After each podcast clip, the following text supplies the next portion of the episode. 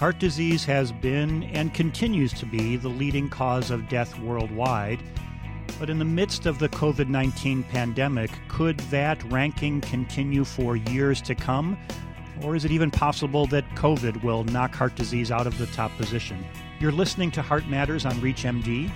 I'm Doctor Matthew Sorrentino, and joining me today is Doctor Salim Virani, who's a professor of medicine at Baylor College of Medicine in Houston, Texas, and the Cardiovascular Disease Fellowship Director at Baylor. He's also the co-director of the V A Advanced Fellowship Program in Health Services Research and Development at the Michael DeBakey Veterans Affairs Medical Center in Houston, Texas. Doctor Virani, welcome to our program today. Thank you, and glad to be on the program. So as you know, the COVID nineteen pandemic has certainly wreaked havoc on mankind in general and has been a major disruptor of our healthcare system. In cardiology specifically, we've seen a shift away from our usual cardiac admissions to more COVID patients with COVID cardiovascular complications. I wonder if you can give us an overview of the relationship you're seeing between cardiovascular disease and the COVID nineteen pandemic. Sure. So I think you already mentioned it, that initially when COVID nineteen pandemic hit us, we were all worried about the acute cardiovascular effects of COVID nineteen, which we know affects the heart, it affects the endothelium. We know it is associated with an increased risk of M I. Now we're finding out that it's associated with an increased risk of thrombosis as well.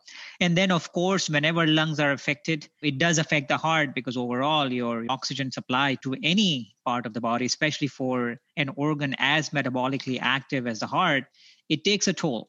So right from the beginning, we knew that this was going to be an issue for the heart as well. And we know from prior history from other viruses as well, even when we look at flu virus, that whenever there is infection with flu, there is increased risk of cardiovascular disorders following that. We also saw some arrhythmias early on when we look at the experience from Wuhan, China, and that was seen in U S as well. So that was our initial concern. We also saw myocardial injury-related patterns with troponin elevations. All of that was there, and that's what we saw early on. But of course, then there were other patterns emerged, and I believe we can talk about those in terms of deferral of care. And then this whole side of things whereby how is long-term cardiovascular health affected by COVID nineteen? And that is really where we are in terms of this pandemic and cardiovascular health right now. I certainly want to discuss some of the long-term effects in a little bit more detail. But before we do that, one question that's really been something I've wondered about is how this has changed cardiovascular disease in our hospitals. We've seen a significant decrease in the number of patients coming in with heart attacks and procedures. Is COVID overtaking and is it becoming the number one killer? Is heart disease decreasing? Or somehow are we missing some of the standard diagnoses we had before? Yeah, so again, a very important question, and I'm going to have a little bit of a longer reply to this since it is so important. So the first thing you asked was that is COVID nineteen going to become the cause of death in terms of the one causing most deaths in the country? The answer is, if we look at the twenty twenty data, of course, everything is still being compiled, but we had approximately three hundred sixty thousand deaths from COVID nineteen. On the other hand, we had more than eight hundred thousand deaths related to cardiovascular disease. So overall, cardiovascular disease remains the biggest killer in our country, and I believe that trend will continue. I think COVID nineteen will fall somewhere between third and the fifth most common cause of death in our country. Of course, we wanted everybody to stay home, but I think the messaging was perhaps not as clear to some of those patients that calling nine one one when somebody's having an acute heart attack or acute stroke, those rules of engagement with the healthcare system remain the same. We believe that the number of deaths from cardiovascular diseases actually may have gone up. Of course, COVID itself leads to cardiovascular complications that we discussed just now. And that in itself can lead to more cardiovascular deaths, even in twenty twenty. But of course, the long-term effects are what everybody's worried about. You briefly mentioned the effects that COVID has on the heart and what we're seeing. I guess the question I have is, is this a direct toxicity of the virus on the endothelium, on the myocardium? Or is some of the cardiac complications we're seeing due to our overreaction of our immune system and cytokines and having an effect on the heart. I guess how much do we know? Is it viral related or other system related?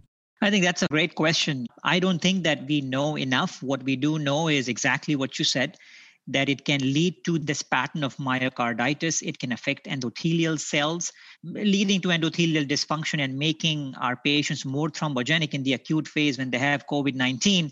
But as you mentioned, this cytokine, cytokine storm that we all worry about day seven or so, and that cytokine storm itself leads to a lot of damage to the heart as well as other organs as well, whether it's the kidney, whether it's the lungs. And that itself takes a huge toll. Now, what's the relative contribution of each of these? We don't know exactly, but we do know that this cytokine storm is what gets a lot of our patients into a lot of complications when it comes to cardiovascular disease. And then, as you are probably aware, and most of our listeners are, that this association now that COVID nineteen has with thrombotic risk, we are seeing quite a bit of D V T and pulmonary embolism as well. And then, of course, I personally have seen a few cases of arterial thrombosis as well. So there's a lot of stuff here that we don't know. And I believe as time goes by, we'll learn more and more. And I think importantly, what do we do to actually mitigate this risk? I think that's, of course, the most important question. For those just tuning in, this is Heart Matters on ReachMD. I'm Doctor Matt Sorrentino, and today I'm speaking with Doctor Salim Virani from Baylor College of Medicine to discuss how heart disease is being impacted by the COVID pandemic. Salim, we've talked about some of the acute effects that COVID has on the heart, but there's a huge interest now in the longer-term effects, the so-called long haulers. And many of us in our practices are seeing many patients who have complications and disabilities from COVID that are lasting for many months after their initial infection.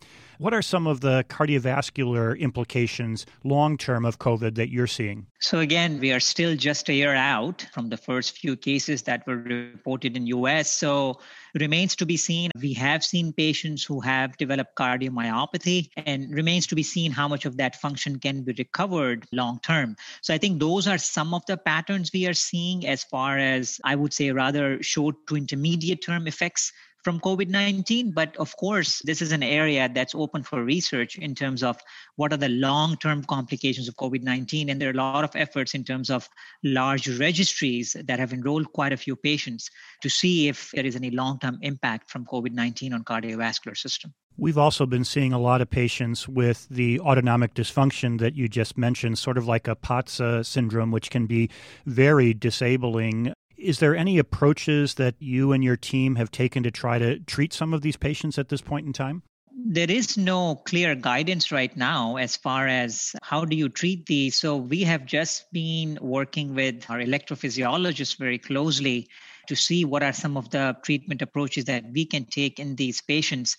Of course, the usual measures. I think we're hoping that this is a temporary phenomena, and this autonomic dysfunction hopefully will improve with time. So making sure that during that time, patients can take care of themselves and don't have falls or very disabling symptoms. So just maintaining their hydration, sometimes a touch of beta blocker. But as I said, a lot of this is shooting in the dark right now. We just don't have enough data to say what is the right approach here. But it's more of a collaborative approach. And these are the times when you really reach out to all your colleagues and ask them as to what they think are the best approaches. And that's, again, at a personal level, that's been one of the very positive things that have come out of COVID nineteen, whereby just because this is something that we had not seen before, there's a lot of collaboration between clinicians in the same hospital, in the same region, and sometimes even reaching out to colleagues from outside your institution just to see what you need to do to address this and what's the best possible way based on what we know.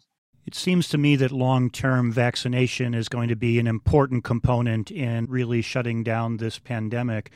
In a paper that you were involved in that was published in JAMA in September of twenty twenty, you noted that a large proportion of U S adults with cardiovascular disease didn't get an influenza vaccine, and there were certain socioeconomic subgroups that were even greater risk of not getting the vaccine and, of course, then getting complications.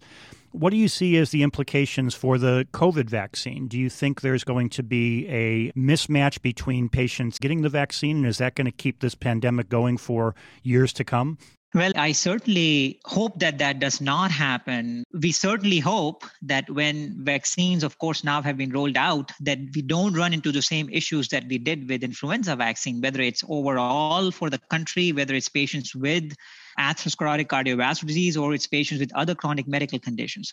Now, I think one way to look at this is that rather than having patients come and get their vaccines in hospitals or clinic, I think we have to go to where the patient's built environment is. Taking it to the community, I think, is going to be extremely important, and making sure that the community leaders are fully engaged. So the ethnic minorities have full trust in this vaccine, that it is going to help us. It is going to help us get out of this pandemic. So I think working on both the accessibility and making sure that we're working with patients and the community to ensure that patients buy into this as well. And I think that's going to be the key for us to get to that level of herd immunity that everybody has been talking about. And do you have any final words of wisdom for our patients? Many of them are still frightened to come to the clinics and come to the hospitals while this pandemic is still raging. What can they do to protect their heart health during this time of the pandemic?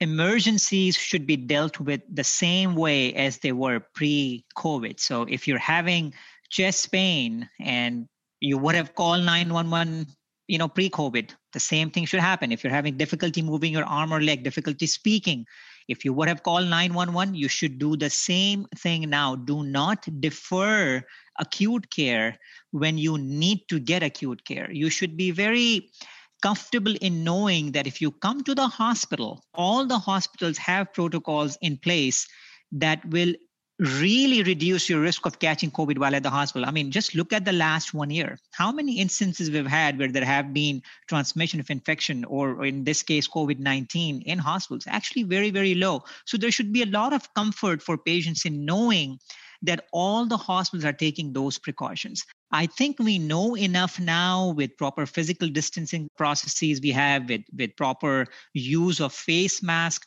and now if you are vaccinated as well, I think there's a lot of incentive for our patients to get back to their normal routine. That is the number one message I'll have for them after, of course, getting the care that they deserve. The second is to make sure that they're getting back to their usual physical activity. The third is diet. We know in every pandemic, diet is always affected. So we need to make sure that we're taking care of our diet. Then I think mental health, which is extremely important, because we know mental health also is associated with cardiovascular health. Sure, sure. Well, thanks. Those are great messages. Now we just need to get them out to our patients as well. And with that, I want to thank Doctor Salim Virani for providing these insights into COVID nineteen, the pandemic, and how it's affecting our cardiovascular field. Salim, it was great talking to you today. Thanks for joining us. Thank you for the opportunity. For ReachMD, I'm Doctor Matt Sorrentino. To access this episode and others from Heart Matters, visit reach m d dot com slash heart matters, where you can be part of the knowledge. And thanks for listening.